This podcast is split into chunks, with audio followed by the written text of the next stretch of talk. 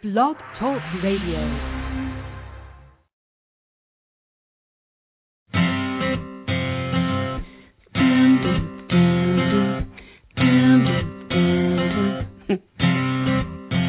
What's your sign? Do you know? Let me guess. You're Scorpio. What's your rising?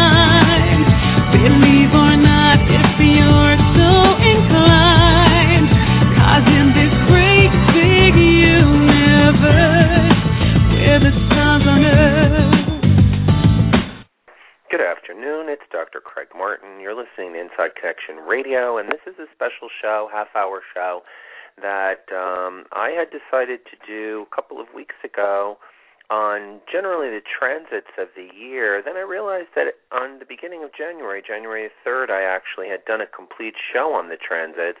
And I was wondering why was I feeling this uh, compelling need to do an extra show about this year? And in thinking about that, I realized that 2013 is actually a pivotal year for the opening of consciousness, and that's uh, the reason that um, you know I have uh, decided to do this special half hour. I'm going to do a very very short little global energy for people who are listening because they might be excited about that. Right now we're in the moon square. So when on last Thursday's show when we talked about that there were so many planets in water and there still are so many planets in water, uh, four, five, six, um, seven, including Chiron.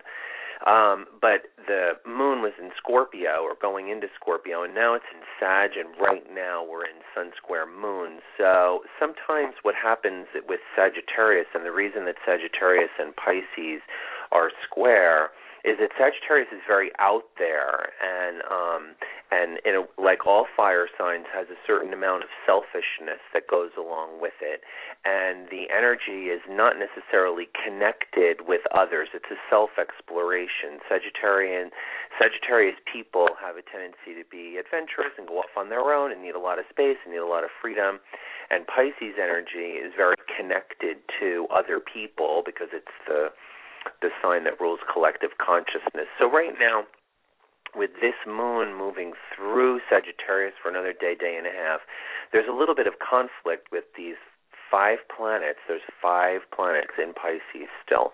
So, um, you know, if you if you've been coming against, you know, up against some sort of uh, abrasive energy, if you yourself have been feeling pulled in two directions between, you know, wanting to run away, wanting to isolate yourself, and wanting to sort of, you know, uh, break free uh, from all of that, versus the, you know, that that deep Piscean um, energy that we've been undergoing for a while now, which has been about compassion and love, then uh, that's the reason. It's temporary, it's the moon, and uh, we'll do the Global Energy Minute again on Thursday.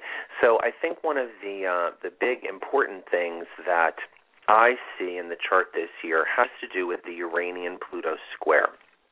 And um, for uh, for me, sitting and looking at um, the, the this Uranian Pluto square, as we know, I've been talking about it for a long time. Uranus is in Aries, Pluto is in Capricorn. We are getting ready for the third exact pass of Uranus and Pluto, and as we go through, I think April and May, it's going to become uh, more obvious what some of the repercussions are. But um, one thing comes to mind here, and it's something that I want to talk about in terms of an astrological, um, like a little teaching lesson first. There, there are four um, houses in astrology that represent something called the four angles, and the, those four houses in astrology are very important. They have this special name, the angles, because they represent these four facets of uh, human existence that are very important to us. They they are, they are our our identity, our home, the relationships that we develop, and then the career that we have. And I think I've done a show on this, the angles, but a quick review is um, that the first house, the house of identity, is Aries. And the fourth house, the house of home, the way we keep a, a home, uh, our own home, is the house of Cancer. The relationships that we have, the seventh house, marriages, contracts, and other relationships that we establish, particularly with with um, professionals or anybody that we go and seek help from, those are also contractual agreements. Um, but marriage is in there. That's the seventh house, and it's ruled by Libra. And the tenth house, which is our career, which is what we we have agreed to offer back to the world, is the tenth house. That house is ruled by Capricorn. Interestingly, the big alignment of Uranus and Pluto has has these two planets in two of the angles, Aries and Capricorn, our identity and what it is that we're doing back out in the world. And uh, the the energy for me says, wow, there's a change in our identity. There's com- there's coming a spiritual change in our own identity, who we think we are globally. I think up until this point of really uh, sitting down uh, with the transits of this year, I've been seeing this as a conflicting energy between you know individuals the the the, the plight of the individual against the powerful hierarchy pluto and capricorn governments uh religions uh, corporations uh, and and other oppressive structures that have been particularly established by the patriarchy, Pluto and Capricorn, and the need for now a new sense of individuality, perhaps in rebellion. This would be Uranian in rebellion against the, that that Capricorn force. So a new Uranian individuality. But in thinking a little bit more deeply and trying to go to a whole new layer uh, with this sort of profound shift in in consciousness, it has to do with the fact that Uranus is actually in Aries, and Uranus being in Aries strictly represents a change in our own personal identity, a change in our will. Uranus in Aries, change an opportunity to grow through eccentric, eclectic, inventive. It's all Uranian, right? Uranus is this energy that promotes a new kind. And by the way, it also happens to be the ruler of Aquarius. And so, since if we're moving into the Aquarian age, then the path of Uranus through the signs is actually going to play a big role in the development of Aquarian age consciousness. I'm going to add one thing here because I think that there's some confusion about the Aquarian age and what that is. The Aquarian age will last 2,000 years, roughly from the year 2000 to 4000.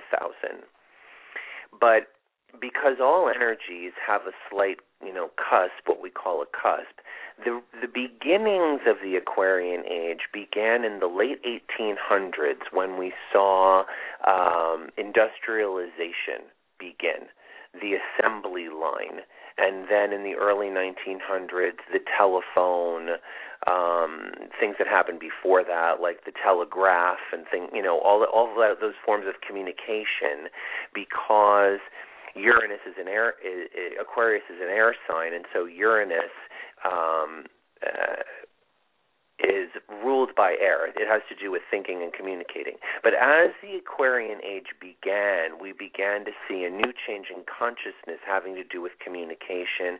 Now that we're even more deeply into it, we have the computer and the internet, and certainly more changes having to do with our global interconnectivity. Um,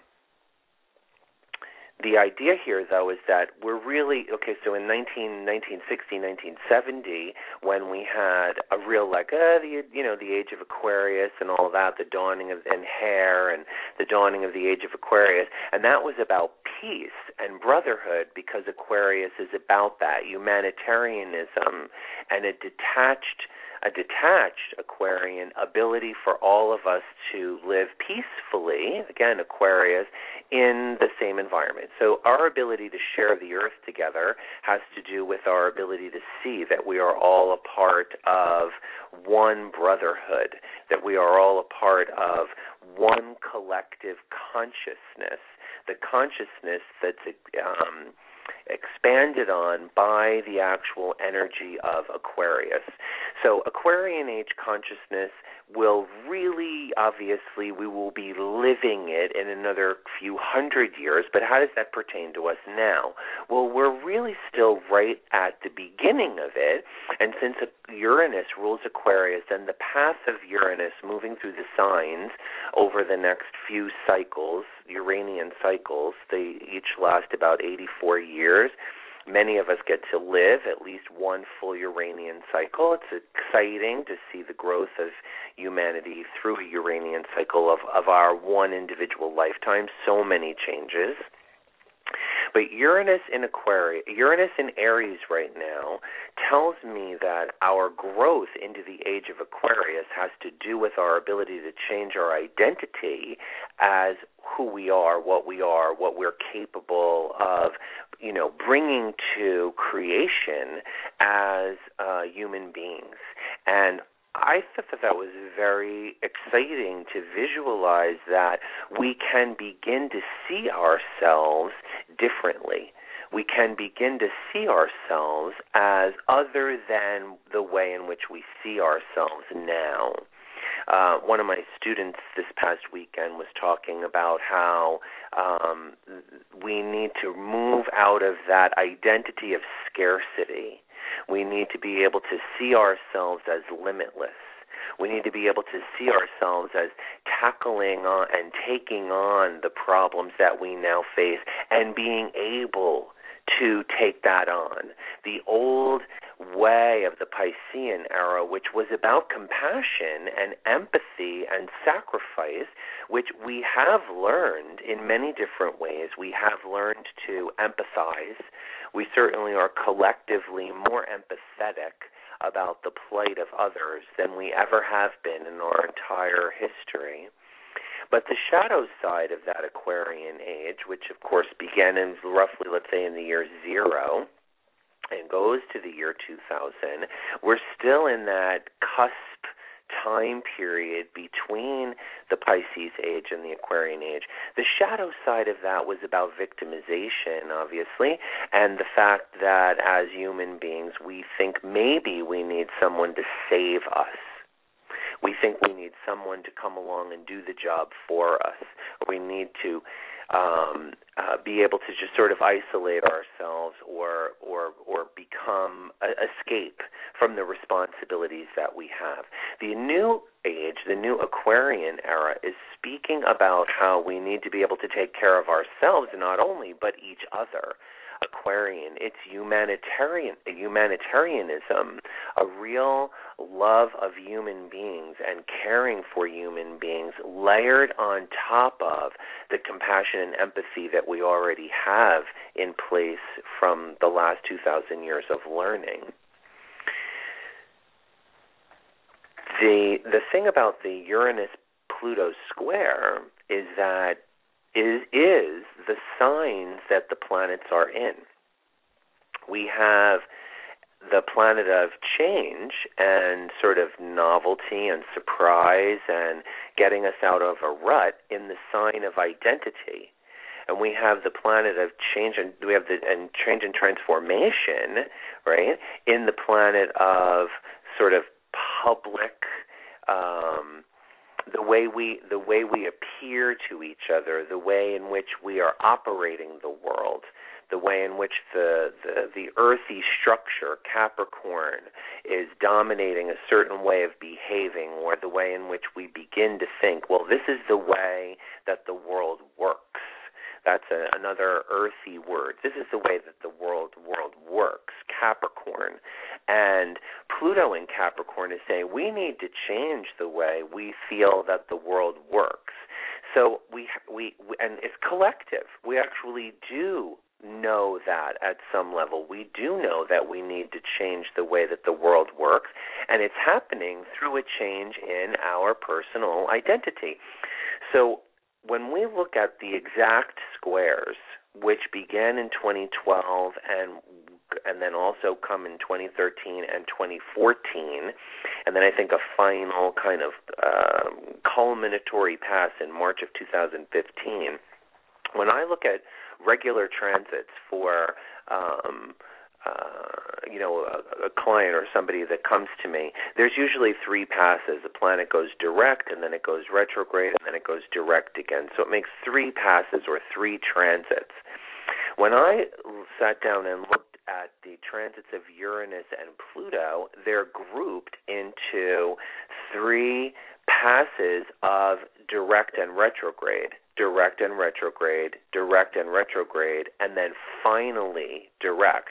And it made a lot of sense to me that in 2013 and 2014, we were going to see real events, real events in the struggle between our new emerging identity and our desire to change the way things work.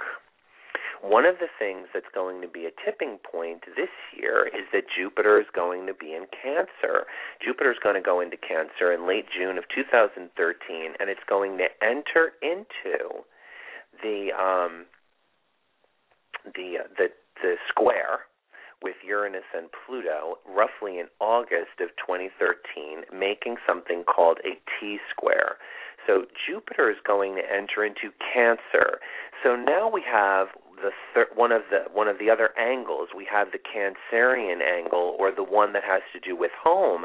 But the planetary energy that's being brought there is Jupiter which means a larger home, a larger sense of nurturing or caretaking or or becoming more involved with our home. So it's an expanded consciousness about the earth itself and the fact that the earth is our home, that it caretakes us an expanded consciousness about the fact that it actually caretakes us. It gives us all of the supplies that we actually need to have a home here. The the building materials and the food, predominantly, when you think of right living in a home, the first two things you think of is that there's a roof over your head and food in the fridge, right? So the earth is what provides that. The earth provides the roof and the earth provides the food. And being that it's Jupiter in Cancer, we're going to have an expanded consciousness about what this home is, not only our relationship to it, but its relationship to us. And interestingly, also in August, the very first sign that's going to go into Libra, which would be the first one, is going to be Venus. So after Jupiter, Uranus, and Pluto make the T square, between Cancer, Aries, and and Capricorn. I hope you're all following me a little bit. It's it's a very exciting time for change. Um, and the remember the exact squares this year of Uranus and Pluto are May 2013 and roughly around um, November 2013. So right in the middle of that is when we have August of 2013 a, a, monumental shift in consciousness is possible because Venus is going to move into Aries, and we're going to have a, another cardinal grand cross between outer planets, which is very exciting, and because that's that's uh, social energy. It's not just going to be about personal and society, but there's going to be a real change in social consciousness and um, it's going to be it's going to come about because of events, obviously events in the world that are um, that that create that are that are uh, resulting from the tensions between these energies, the you know the our our desire to change our personal identity and see ourselves as more spiritual and see ourselves as having a different purpose, our ability to transform the way things work, which is Pluto in Capricorn, our ability to expand our consciousness surrounding our home, which is Jupiter in Cancer, is not necessarily an easy process not necessarily, you know, going to happen in an easy way. That's why it's coming about from a cardinal grand cross. And so that energy which I see building from especially this May all the way through in a huge peak of energy in August of 2013, moving us into the fall when then the sun will go into Libra and uh, Jupiter uh, Jupiter's in Cancer and Mars will also be in Cancer um, uh, in in August. So there'll be two planets in Cancer, and um, that that will add a lot more energy to the idea of you know we need to we need to be taking care of our our home certainly has been a big part of Native American consciousness for um, many millennia, and it was something I think that they tried to teach us even a few hundred years ago when uh, you know North American continent got taken over by Europeans, basically, and they basically said many of them said in their writings and teachings and letters to us they learned English over you know we were here for a couple of hundred years really uh, from when we first landed until you know we basically had taken over the continent. And during that time, they wrote back to us and they said, you know, this can't you, you you're not going to be able to sustain what it is that you've done here. That the Earth can only you know we we have to give back to the Earth. We can't just take from her. So a part of the big consciousness that I see happening is the realization of that, the realization of through an expanding consciousness. We look forward to uh, Jupiter coming into Cancer this year because it's going to expand our ability to nurture and take care of. It's going to bring us back to something very basic the fourth house and the Cancerian idea that what we almost deeply want is to have some sense of home and family and connection to uh, roots, a connection to our origins. This is a part of the consciousness, and I think that that the that my my feeling about um, you know doing a little short half hour right now for everybody was to say number one I know I'm involved in the Thursday night show in a series that isn't going to end um, for a few um, for another month and a half. And um, and there was something else that I wanted to say to to us in preparation for this energy now that's becoming very close. Pluto is going to go retrograde in April so it will start heading back towards the direct Uranus, and um, and that's going to really set up the beginning of this new energy. So the the changes that we see that happen socially in the spring, in April and May, when we have the first square, are going to create a kind of culminatory peak of some kind in um, in August of this year, 2013, going on to a yet another peak in November of 2013 when there's another square. It actually happens right around Halloween, November 1st, I think. Yeah, November 1st. So it's kind of November 1st, Halloween 2013 is when we have another uh, square of Uranus and Pluto. Um, I see this this as an awakening in consciousness. And, uh, you know, when we look back at 2012 and we see that the changes that were beginning then, uh, you know, certainly energies that are available to us to learn and study, information that can be passed around much more quickly um, because of our connection on the internet. This is the expression of the Aquarian age. This is our ability to be a global voice, a global mind, so that we can align with certain consciousness we can align with a certain consciousness globally, if we can collectively begin to align our conscious thought, then we can influence our unconscious thought. This is much like the individual right? When the individual wants to influence their unconscious mind and their ability to manifest something, they can create an affirmation.